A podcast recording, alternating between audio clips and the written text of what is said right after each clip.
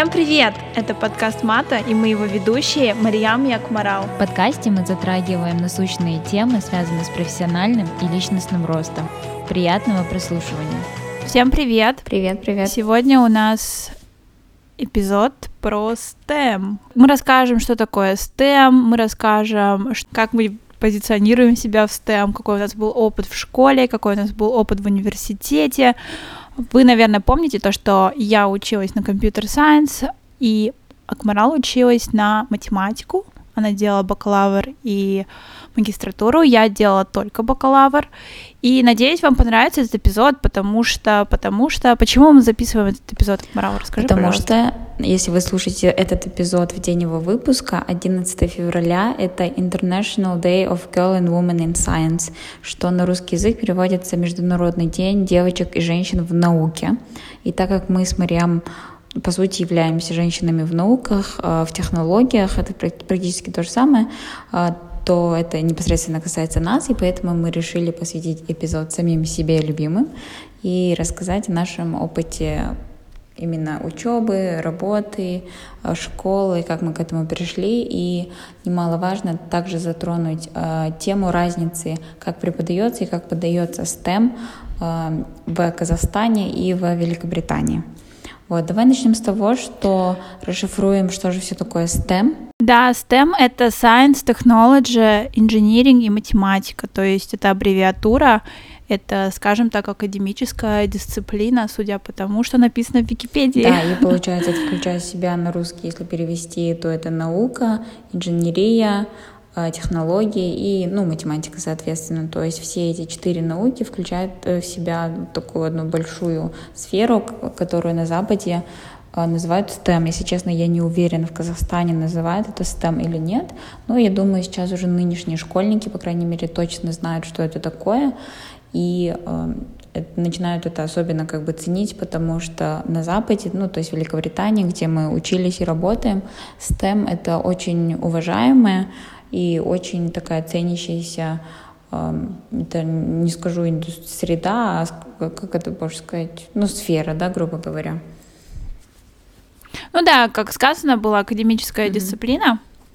Мне кажется, это очень хорошо так рассказывать, что это такое. Ну, давай начнем с того, что да, ты можешь рассказать о том, почему ты пришла в STEM, потому что я знаю у тебя, мы это в принципе кратко затрагивали в нашем самом-самом первом эпизоде, но я думаю, мы можем сейчас как бы повторить более уклонным на вот STEM. Да, мне кажется, лучше слушать этот эпизод, нежели наш первый.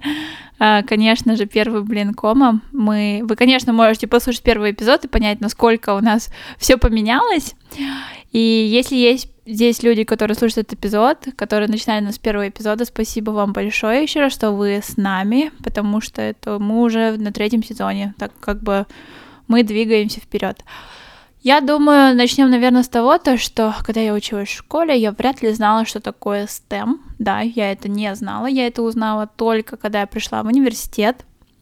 И что бы мне хотелось бы рассказать, а, я очень любила математику, наверное, где-то до 4-5 класса. Потом я просто что-то случилось такое, что у меня я потеряла весь интерес к математике, скажем так, потому что я перешла в другую школу, и в школе мне больше нравились предметы уже в старшей школе, такие как наверное, там, не знаю, география, история, там все эти языки, английский, русский. И а, именно из таких вот STEM предметов мне, наверное, очень сильно нравилась физика в восьмом классе, потому что у нас была очень-очень классная учительница. Если слушают меня мои одноклассницы, вы ее помните, она была очень крутая, я забыла ее имя, но ничего страшного. И я бы еще, наверное, сказала бы, что из STEM предметов а, мне нравилась естественная информатика, но у нас информатика, она была такая, она не была такая углубленная, которая могла бы быть, чтобы дать много чего, но все, что мы проходили, давалось очень легко, было все понятно, и мне это очень-очень сильно нравилось. Еще, наверное, я бы сказала про геометрию. Я очень любила геометрию, мне это все нравилось. По геометрии у меня всегда были пятерки. Это был вот прям такой драйв, это было все таки интересно изучать, мне это очень-очень сильно нравилось. Наверное, скажем так. И другое, что, конечно, стоит упомянуть, чтобы не писать ЕНТ, ЕНТ это что-то типа российского ЕГЭ, что-то типа американского SAT, скажем так. Но я думаю, наша аудитория, большинство из Казахстана, вы знаете, о чем я говорю. И чтобы не сдавать от ЕНТ, а, я решила взять проект, я решила взять проект по информатике. Почему я выбрала информатику? Ну, в общем, мне были всегда интересные технологии. Они мне всегда были интересны. Это, наверное, шло с того, то, что у меня есть старший брат, который всегда покупал себе интересные вещи, самые последние телефоны, всякие там, я не знаю, что-то типа наподобие VR-очков или какие-нибудь крутые мышки. И всегда показывала, рассказывала, и у меня уже был такой интерес, и он приходил извне, то есть он не был из школы.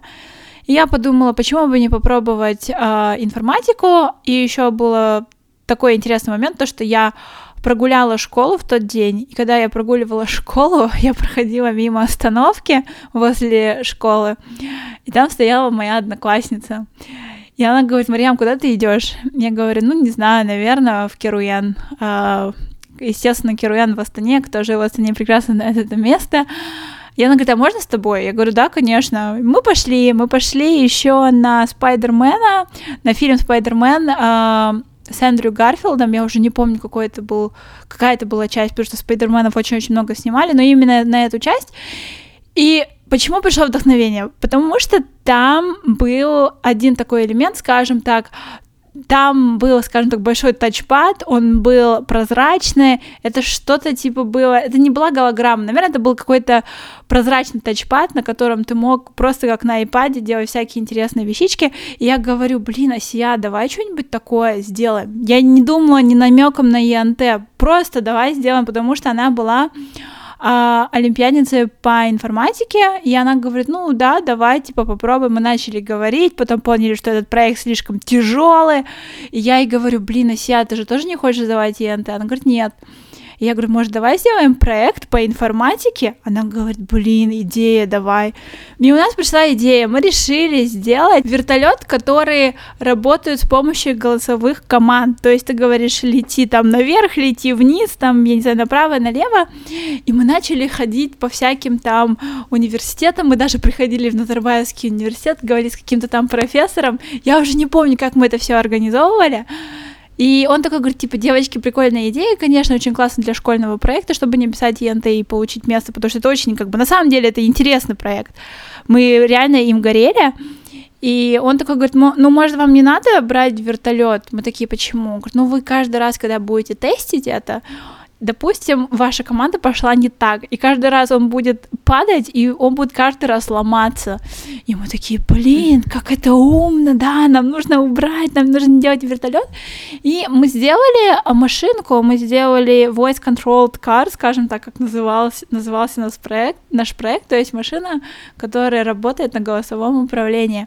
Естественно, это был очень примитивный проект на самом деле, то, что мы просто взяли разные платы, а, вставили это уже в машинку, которая и, и работает на пульте, написали программу на Дельфи, но мы это все сделали, скажем так, с нуля, как бы очень много чего было написано, написали весь проект сами, сделали офигенную презентацию, и мы выиграли на на Олимпиаде Инфоматрикс в 2015 году мы выиграли гран-при. Это что-то, типа, ну, как бы золотая медаль. Круто. Это самое-самое первое место. Да, как бы, знаешь, что самое интересное, Акмарал? Мы с этой девочкой, это только мы никогда и не общались, это была просто, просто одноклассница, с кем кого ты видишь. Это не была твоя там супер подруга, это был просто хороший симбиоз двоих людей, даже которые не думали, что когда-то смогут так настолько хорошо сработаться. Потому что, ну, я не знаю, это, это просто как два рандомных атома э, слились воедино, и, и пошло, короче, пошла работа. И мне кажется, все вот эти вот вещи, они, наверное, вот этот именно Олимпиада, как моя мама мне потом сказала, типа, если бы ты ничего не победила на Олимпиаде, она думает, что я провалюсь, я опять тоже упоминала очень много в эпизодах, но она сказала, когда я увидела у тебя, что у тебя что-то получилось, я решила такая, ладно, иди, короче, отпустила она меня. Что у тебя было в школе? Расскажи, пожалуйста. В школе, на самом деле, у меня не настолько захватывающая история. Наверное, у меня, в принципе, всегда были наклонности к математике. Это у нас, кажется, семейные. Вот, и Я просто, в принципе, Математика я дело семейное. училась хорошо всегда, но после шестого класса нужно было выбирать наклонность. И в той школе, в которой я училась, на тот момент это был Астанинский гуманитарно-экономический лицей номер 9. И там было два разветвления, потому что это был гуманитарно-экономический, было одно ответвление гуманитарное, что говорит само за себя, и второе ответвление было экономическое, но это было нисколько не связано с экономикой, мы даже на тот момент ее не проходили, это именно был математический уклон. И на самом деле, как бы так неофициально э, было такое, то, что умные идут в экономический, не очень умные идут в гуманитарный. Ну, я была отличницей, естественно, я хотела пойти в экономический, там даже вопрос не стоял. И я пошла в экономический, и на тот момент, через год, а, я сейчас путаю, я соврала. Нас после седьмого класса расформировали, и когда мы пришли в восьмой класс, нашу школу, короче, переехали, мы переехали в другое здание, поменялся немного учительский состав, и к нам пришла новая учительница. А, по сей день она является моей самой любимой учительницей. Я вот сейчас в Казахстане нахожусь, я даже с ней вот виделась неделю назад. Классно, хоть классно. мы уже школу закончили уже почти 9 лет назад. Вот. И она была непосредственно моим классным руководителем, она была учителем по математике, и она начала меня таскать по всем олимпиадам. Хотя на тот момент у меня не было никакого желания вообще углубляться в математику. Я просто училась в математическом классе, и мне было этого достаточно. Но я не знаю, наверное, на что-то увидела или увидела мою усидчивость и решила, что на, не, на, на моей усидчивости можно так чутка э, разъехаться, да, грубо говоря, и сделать из меня какую-то олимпиадницу. И я начала с восьмого класса ходить на разные олимпиады. На тот момент, кстати, я не замечала, но когда, например, а, ты на районной олимпиаде, там, в принципе, очень большой микс, то есть приходят люди, которые чуть слабенькие, чуть сильненькие, и среди них были девочки, но когда я выходила на городскую олимпиаду, там уже было строго то, что я была единственной девочкой а, на городской олимпиаде, и все остальные были КТЛьщики, либо же просто какие-то сильные пацаны из города, на тот момент мне бы это было просто так, типа, забавно, а со временем я, в принципе, поняла, что, ну, это тот, та самая проблема того, что в STEM очень мало девочек, которые идут там в инженерию, математику, физику и так далее. Вот. На самом деле в нашем классе, хоть он был математический, у нас было больше девочек, но я не скажу, что это было какое-то прям странное явление, то, что у нас много девочек, это казалось на тот момент нормально. То есть я никогда не обращала своего внимания, но в дальнейшем уже, когда я в Великобритании изучала математику, я стала замечать э, тот факт, то, что, как бы, конечно, в науках все равно больше парней, чем девушек, но для меня это никогда не было проблемой, никогда не сталкивалась я ни в Казахстане, ни в Англии с тем, чтобы мне кто-то говорил, что математика или наука — это не для девушек. У меня, в принципе, достаточно как бы поддерживающая семья и поддерживающее окружение, то, что никогда мои выборы не подвергались какой-либо критике. Вот. И, в принципе, вот такой у меня стандартный был школьный путь. Я закончила математический класс, и под конец э, своего э, окончания школьной учебы я, в принципе, уже решила для себя, что в университете я буду изучать математику с уклоном на статистику, потому что на тот момент, я не помню, на тот момент уже были вот эти вот хайпы с пик-дейта и так далее, но, как, кажется, не было, но я как бы таким... Какой год это был?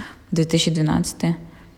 Ну, тогда не было такого хайпа, Да, мне кажется. Хайп пришел где-то в 2015 Да, да, да. На тот, 2014 на тот момент, мне кажется, я просто понимала, что статистика, она везде применима, и это такое более нишевое направление математики, на котором можно будет потом уже, в принципе, такие выигрышные, может быть, работы найти или что-то такое. Поэтому, в принципе, вот так вот. Ничего особо экстраординарного, но я думаю, у меня был такой просто очень какой-то такой прямой, уверенный путь в STEM. Ну, знаешь, что мне интересно? Э, У нас не так уж и популярно почему-то в простых школах, даже хороших, скажем так, лицеев. В лицеях э, только, наверное, Казахско-Турецкий лицей и немножечко, наверное, какие-то там одна-две школы, которые прям настолько участвуют в Олимпиадах. И я не понимаю, почему, потому что Олимпиада, блин, ну это же настолько круто. То есть можно делать очень, много зависит, вещей. Это очень зависит от учителей, потому что я прям помню, как моя учительница, она прям со мной ходила на эти Олимпиады, потому что, Ну да. я не знаю, как в других городах, но в Астанинск, на Астанинских Олимпиадах, ну, в частности, по математике, да, потому что я была только на этой, эм, Очень э, котельщики были очень сильными, их учителя прям жутко таскали, там, естественно, было всякой куча драмы, сплетен и да, так далее, что котельщики драма. всегда да, заранее да, получали все задачи, вот, и Нет, поэтому это получали. в основном, это было такое, ну, короче, это было очень все супер-мега сложно, это было все супер-мега запутано, и очень важно, насколько твой учитель будет с тобой с этим совсем возиться, потому что моя учительница конкретно со мной возилась. Типа, если я бы одна сама просто пошла бы на Олимпиаду, я бы в любом случае уже забила на ранних стадиях, потому что это очень геморройно, куча драмы, и иногда просто легче на это забить. Поэтому, мне кажется, есть учителя, которые просто не хотят ввязываться в все это, а некоторые учителя, они просто как бы болеют и горят за своих детей и хотят пропихнуть их куда подальше. А, вот, мне кажется, просто очень, ну, много таких учителей, которые просто не хотели увязываться, это потому что Олимпиада — это не только ум ребенка, это еще куча политики и куча всего остального. Да, я согласна, но мне кажется, это не должно быть, э, скажем так, ответственности учителя, это должна быть ответственность школы. Мне кажется, в этом проблема э, наших школ в Казахстане. То есть они не хотят париться, Почему, например, КТЛ, допустим, а, получали места, они просто находили этих вот людей. Например, я была на Олимпиадах по географии, на областной, а, потом я была на Олимпиаде по географии а, в КТФ, то есть КТЛ сами делали свою, скажем так, Олимпиаду, то есть чтобы туда, э, чтобы на эту вот Олимпиаду для КТЛщиков попасть, тоже нужно было проходить разные туры. Я, наверное, скажу так, а, просто в КТЛ, когда человек, видят, что человек реально хочет там получить место на Олимпиаде, они просто освобождают его от других уроков, и это дает тебе какую-то там уже, не знаю, э, превосходство над другими школами, где они еще и простую, как бы скажем, на простые э, уроки ходят, а там они большинство просто, ну, не знаю, там в карты играли или прогуливали и просто делали то, что нужно было, э, там, не знаю, именно по Олимпиадам. Но у нас есть э, общая подруга э, с, с Акмарал, кстати, можно было бы у нее потом как-нибудь спросить про этот опыт, которая была на республиканской Олимпиаде и получила э, место э, на Желтыковской Олимпиаде. Это девочка, это наша подруга, это наша подруга Ружан. Ружан, привет, если ты нас слушаешь, я думаю, ты нас слушаешь. Ружан тот человек, наверное, который реально, а, когда она мне это все рассказала, я просто была в шоке. Она рассказала про политику именно того, то, что должны были отправить э, человека, скажем так, на международную олимпиаду, International Mathematics Olympiad, наверное, или Mass Olympiad, IMO или IMO, как-то не так называют ее. А чтобы туда попасть, нужно пройти республиканскую олимпиаду, скажем так, в стране. И она сказала, что у нее был такой опыт, то что даже если она получила столько же баллов, сколько и другой, ее соперник, а она там была единственная из девчонок, если я не ошибаюсь, насколько Это я по помню. какому предмету она ходила? Математика. А, математика. Okay, yeah. а, и и вот, и что из этого полагается, что даже если у вас супер ум, но у вас нет хорошего, там, не знаю, лоббирования, э, потому что там, я не знаю, кому-то что-то не понравилось, или кто-то решил, что мальчик все-таки будет лучше, даже на таких вот высоких уровнях, даже несмотря на ваш ум, все равно нужна поддержка. Как бы, когда это было, это, наверное, был 2014-2015 год, я не знаю, сильно ли изменилась ситуация за 5-6 лет, но будем надеяться, что улучшилось, но как бы есть люди, это, то есть первые лица, кого мы сами знаем, что случались такие интересные, скажем так, а, ситуации. Ну, когда такое слушаешь, ты понимаешь, а, что все-таки да, наверное, это так. И можно иногда, а, я не знаю, проводить параллели, это, наверное, то ли какая-то статистическая ошибка, или, может, реально так, но большинство именно медалей получали именно мальчики из КТЛов, нежели девочки. И бывало такое, то, что некоторые думали, а, в, э, в КТЛ, где учатся только мальчики, туда отправляли учителей покруче, получше, потому что они же мальчики. То есть немножко такая сегрегация, ну, я скажу, со своего субъективного мнения и опыта она была. Потому что есть некоторые такие настолько крутые учителя.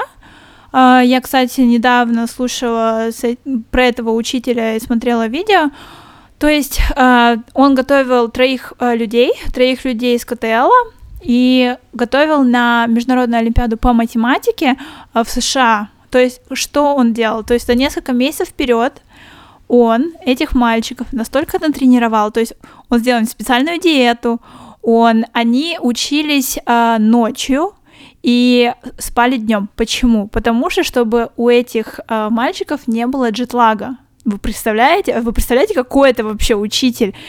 И это было в начале 2000-х годов. То есть, когда ты такое слушаешь, ты думаешь, блин, это же, это же совсем другой уровень, это, это невозможно получить там, я не знаю, в простых школах. И самое интересное, тех трех мальчиков, которых он отправил, все три получили а, золотые медали. Все три. И он по попал в книгу рекордов Гиннесса как человек, который от одной школы, чтобы на Международной Олимпиаде по математике получить все три золота. То есть вы понимаете, насколько это вообще как бы развито в некоторых школах. Кстати, еще что было интересно, когда на этой Олимпиаде по математике там всего лишь один или два раза была девушка в команде. То есть обычно все люди, которые выиграли там участвовали, они все были парни. И, ну, я не знаю, может, кому-то неинтересна математика, может, реально кто-то не верит в то, что там девушки могут математику, может, девушки сами не хотят, это как бы по-разному.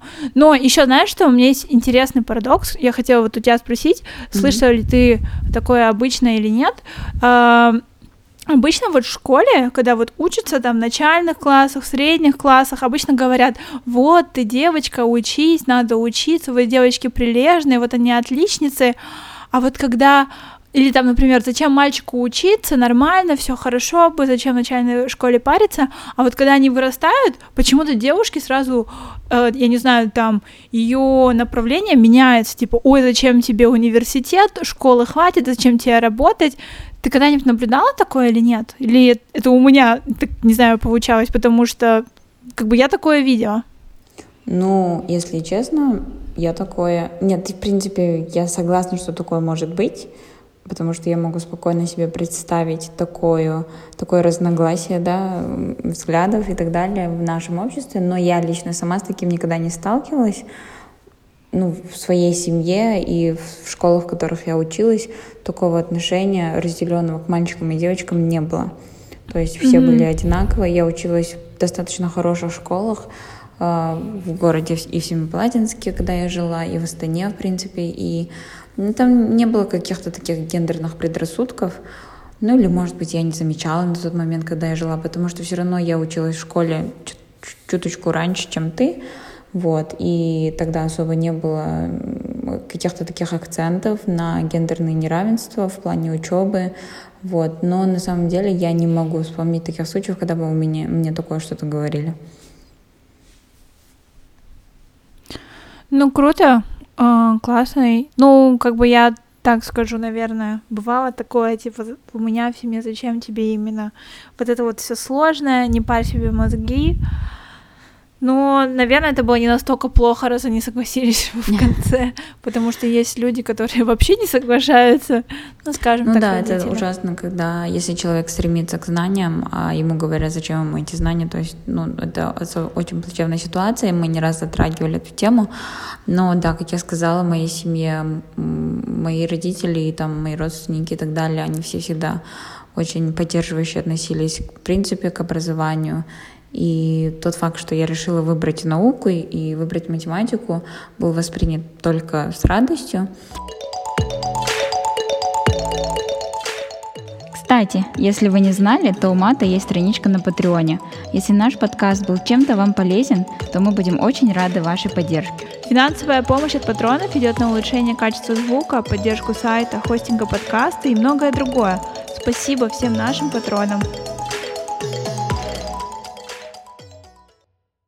Я думаю, мы можем потихоньку переходить на тему того, а, да, э, давай. как мы, в принципе, как, как мы видим STEM в Великобритании, да? Я могу, в принципе, начать, коли я уже ну, говорю. Я, я думаю, можем сказать про университет, можем сказать про свой опыт, и потом уже больше так переходить на общие черты.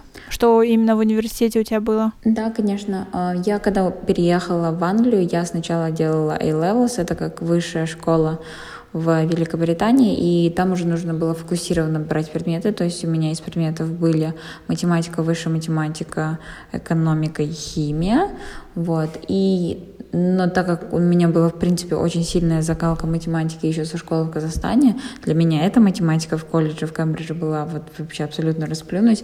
Я вообще абсолютно не парилась. Было очень легко. Я даже участвовала тоже в олимпиадах но не сильно много выигрывала. Я выбрала, выигрывала бронзу и серебро в, на Олимпиадах в Великобритании по математике, вот когда в колледже училась.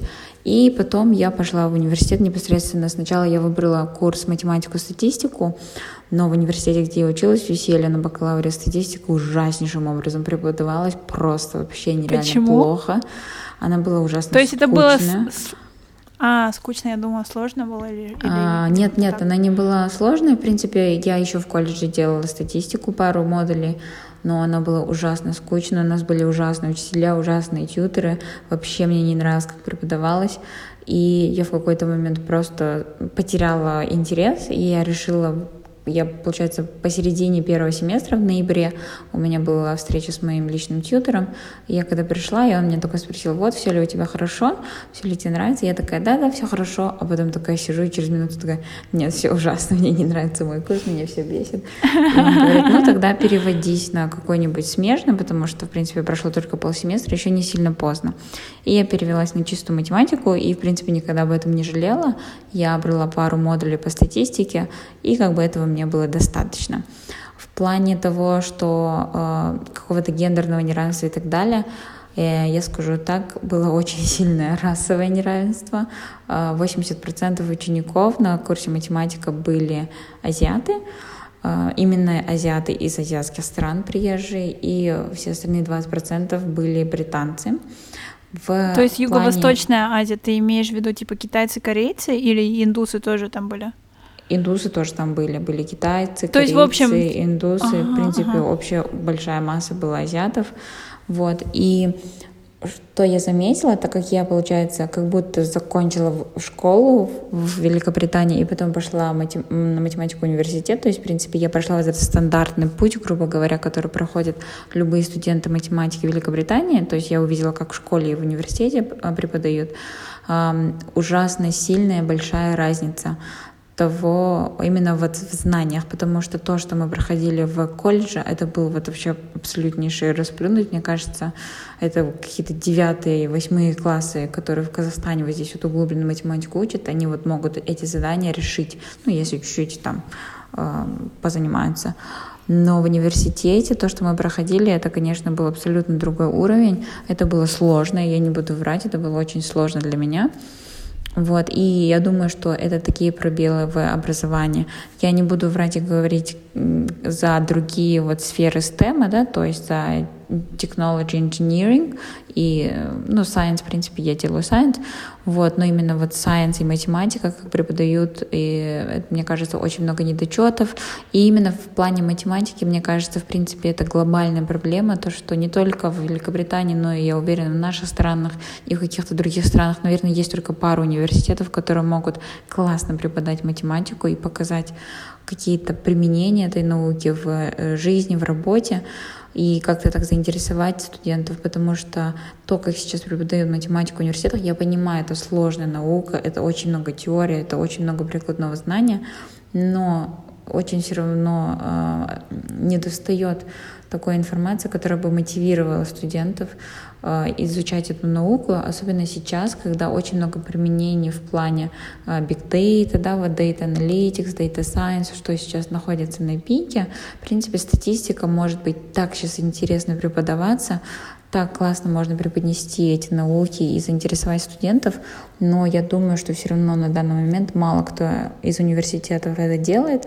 Я думаю, это очень-очень большая проблема, потому что, в принципе, наука, она очень интересная, и она сейчас очень востребована, но мне кажется, присутствует очень большой страх у людей, потому что это достаточно сложно, и многие боятся не потянуть, но мне кажется, если бы не было этого барьера и этого страха, то намного больше бы и людей подавались, и, возможно, больше бы девушек подавались, потому что все равно, наверное, да, девушки иногда боятся, что это слишком мужская наука.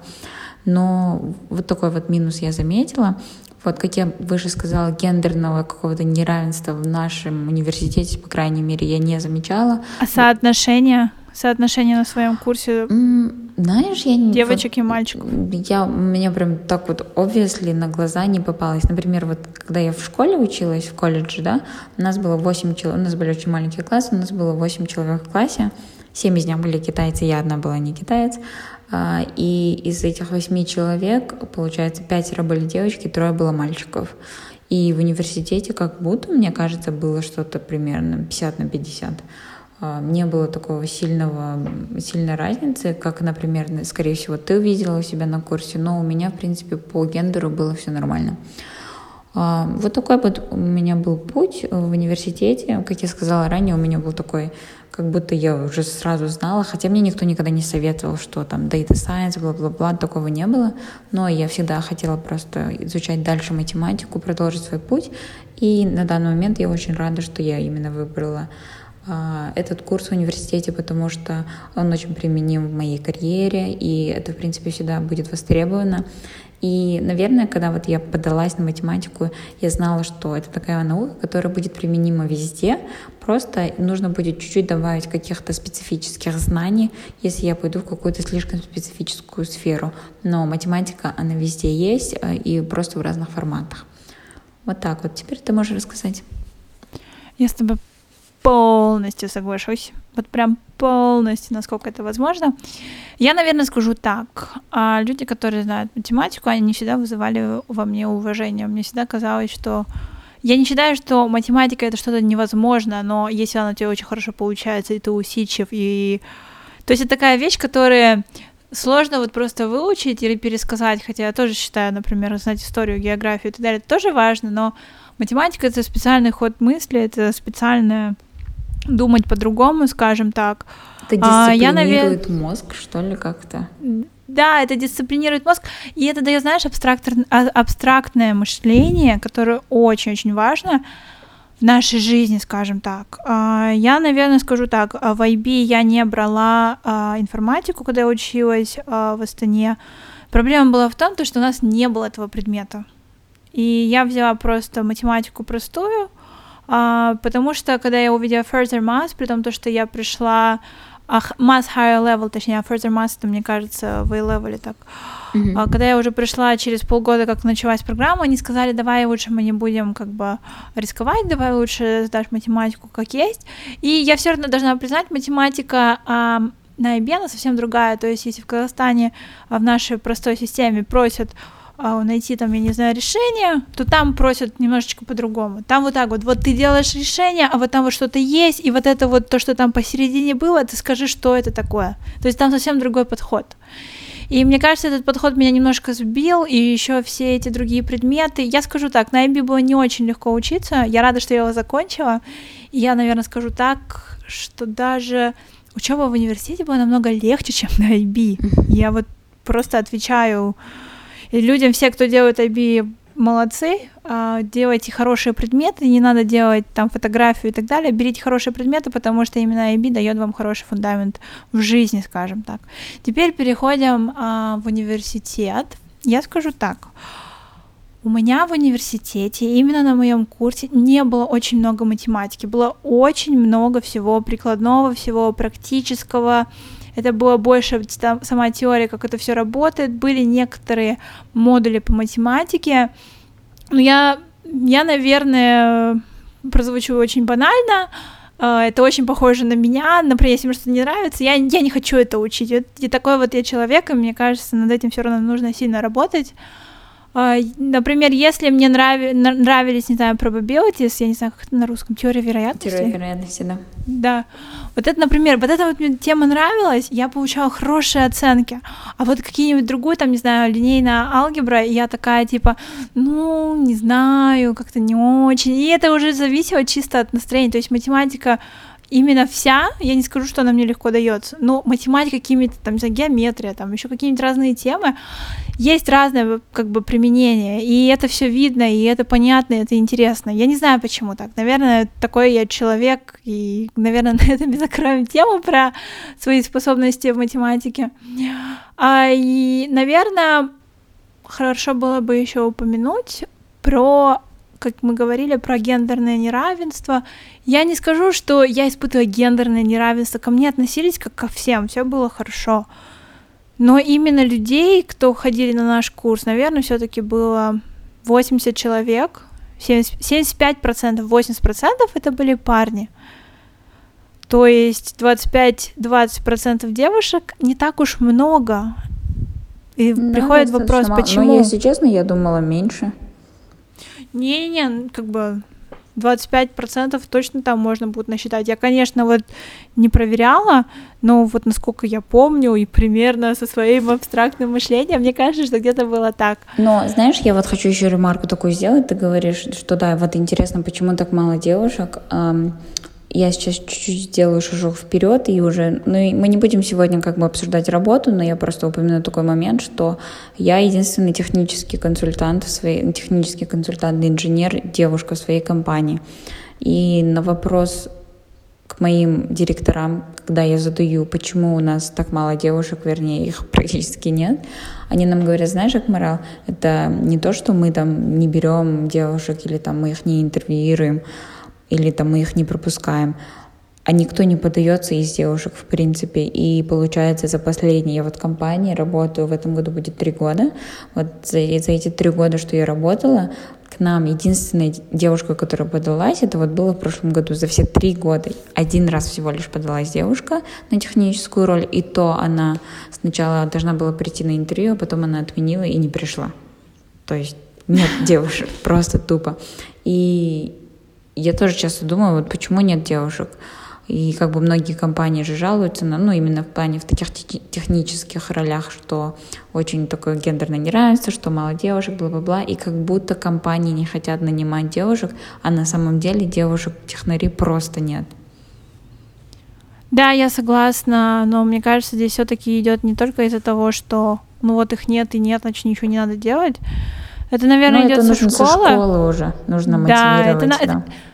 Это, это, это нужно взращивать этих людей. Я согласна с тобой в том, то, что именно так. Но, но это не означает все равно то, что вот это поколение не получилось, значит, надо ждать другое.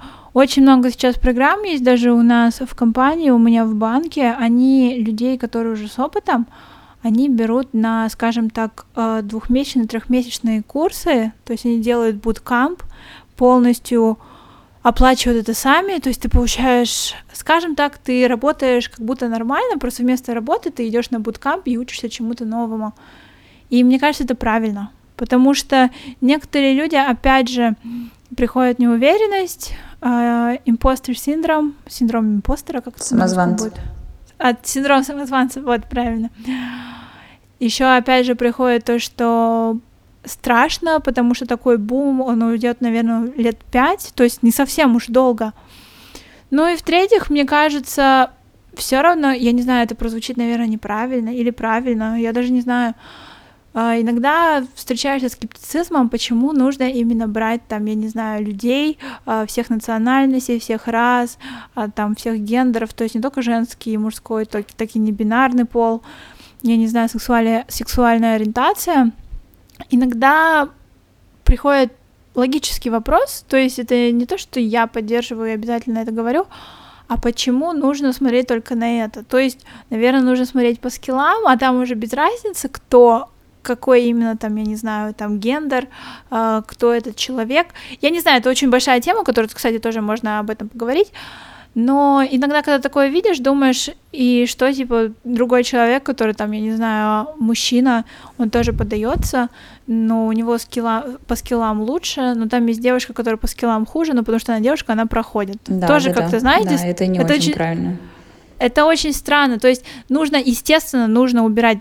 Я, я я уверяю, то, что раньше, наверное, было так, что, человек проходил по скиллам, он был супер, но просто человек не нравился, потому что он, допустим, э, черная лесбиянка, допустим, скажем. Кажется, так, да? как будто правильнее просто судить по скиллам и убрать да. байс по поводу того, чтобы не брать людей, потому что они какие-то какие-то, а просто абсолютно убрать какой-либо judgment и судить. Ну, как вот Пробовали же делать тестирование, когда делать слепые CV, то есть просто только навыки людей, э, без какой-либо лишней информации по поводу э, там гендера, возраста, расы и так далее. И тогда как бы, да, статистика была уже абсолютно другая. Лично я считаю, что вот такие вот слепые отборы, мне кажется, должны быть привели более как бы prevailing, да, забыла слово на русском. Да, и, и мне кажется, это тоже правильно. Но еще я просто вспомнила случай, когда они сделали модель то есть э, на основе машин learning они сделали модель, которая должна сама выбирать человека по скиллам, и там вышло такое, то что 80% все-таки нанимали мужчину. Но, но э, человек, который делал машин learning, хотя там, я не знаю, у меня код, наверное, был с костылями, он был плохо написан, но он работал. Окей, да, я получила все-таки диплом, значит, я все-таки могу говорить, что я это делала. Э, это все-таки все зависит от исходных данных. Когда я такое вижу, я такая, ну, ребят, как бы здесь очень много подводных камней. Это не означает, что женщины там хуже. Это просто означает, что исходные данные, значит, как-то нужно более объективнее данные предоставлять. Надо, значит, учитывать всякие ошибки. Да, опять же, тоже интересная тема, но я думаю, я закончу про свой университетский опыт. Я скажу так, я не чувствую ничего плохого, а, я не чувствую ничего такого, но я чувствую поддержку. То есть были много всяких организаций, которые помогали или там делали Women in Technology, даже у меня сейчас на работе есть Women in Technology, разные курсы, которые просто берут и учат девочек. А, мне кажется, это прекрасно. То есть в такое, наверное, бы в Казахстане я бы не встретила на таком уровне. То есть все это я встречала вот просто, знаете, рандомно. Это не было так, что я искала это. Наверное, я попала под таргет, я не знаю, в Фейсбуке или в Инстаграме, но такое мне очень-очень часто приходило.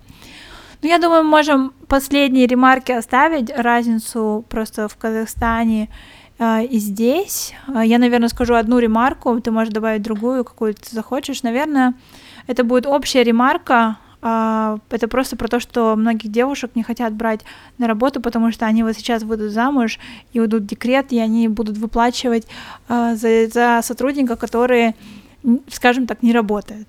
Но мне кажется, и это мне... проблема не STEM девочек, а принципе, просто проблема. Всех.